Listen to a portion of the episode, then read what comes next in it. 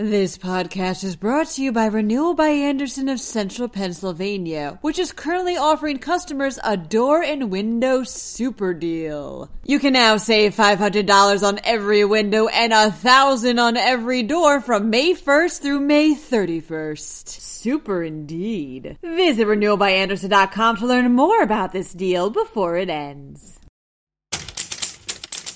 A Pennsylvania legislature committee spends a day on gun legislation, then calls it quits. Meanwhile, the state considers turning over the lieutenant governor's residence for the use of veterans. And beware, the dreaded spotted lanternfly is on the move. In happier news, a Pittsburgh Steelers fan gets to meet his childhood idol in a new commercial for Ford.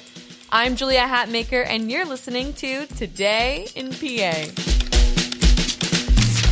The Pennsylvania State House Judiciary Committee tackled gun legislation on Tuesday, but talks seem to have ended just as they have begun. Charlie Thompson with Penn Live reports that the committee passed several bills regarding guns, including one that would reinstate five year mandatory minimum sentences for those convicted of violent crimes committed with guns, and another that would make cities and towns with stricter gun laws in the state liable for legal fees of gun owners and gun owner organizations that challenge those ordinances. However, committee chairman Rob Kauffman stated that the actions of Tuesday were all that would be done regarding gun control during this session. Kauffman is a Republican from Franklin County. He also said that he would not consider any red flag bills, which would allow the seizure of firearms from those with documented mental and emotional health concerns with court approval. Democrats were quick to condemn his actions, adding that they have been working on bills that tackle extreme risk protection orders, universal background checks, lost and stolen reporting of guns, and the safe storage for firearms. More than 1,600 Pennsylvanians died from guns in 2017.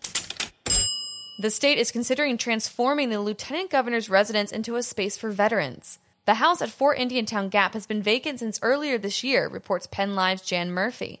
That's because Lieutenant Governor John Fetterman opted to live in a non state provided residence. The new bill would turn the building over to the State Department of Military and Veterans Affairs for them to use as they see fit. The bill is on track to advance to the Senate for consideration. Spotted lanternflies are on the move. The invasive insect, which is originally from Asia, was brought to Pennsylvania in 2014. Counties east of the Susquehanna River have reported more than 65,000 bugs so far. But the insects haven't appeared to move west of the river. That may be changing, though. The Pennsylvania Department of Agriculture has received a handful of reports of spotted lanternfly sightings in Cumberland and York counties, reports Penn Live's Marcus Schneck. The agency is now investigating the reports to see if the infestation has actually spread. If you do see a spotted lanternfly, which have red and black hind wings, kill it immediately. Honestly, you're doing the state a service. These bugs basically damage trees and they lay 30 to 50 eggs at a time. Once you've killed the insect, call 1 888 4 BAD FLY to report the bug. You can also then turn its dead carcass into jewelry, like Candace Jeffries in West Philadelphia. She's selling spotted lanternfly earrings for $28 and up on Etsy, reports Philadelphia Magazine's Victor Fiorillo. A Pittsburgh Steelers fan is the subject of a nationwide commercial airing during Fox Sports coverage of the NFL, reports Trib Live's Joanne Harrop. Rick Holman had his dreams come true during the ad, which led him to meet iconic Steelers player Terry Bradshaw and even play catch with him. The commercial series, which is from Ford Motor Company, revolves around the Ford Hall of Fans, a Hall of Fame for football fans. Holman definitely fits the bill. He hasn't missed a Steelers game since 2001. The commercial with Bradshaw and Holman will play throughout the football season, so be sure to catch it anytime you watch a game. That concludes this episode of Today in PA. A very happy National Comic Book Day to all my fellow nerds out there. Consider celebrating by reading or watching the DC series Shazam, which is set in Philadelphia.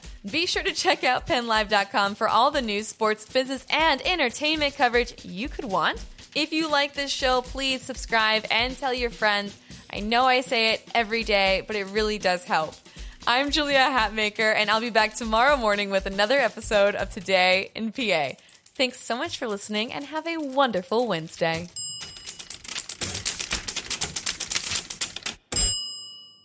This podcast is brought to you by Renewal by Andersen of Central Pennsylvania, which is currently offering customers a door and window super deal. You can now save $500 on every window and a thousand on every door from May 1st through May 31st. Super indeed. Visit renewalbyandersen.com to learn more about this deal before it ends.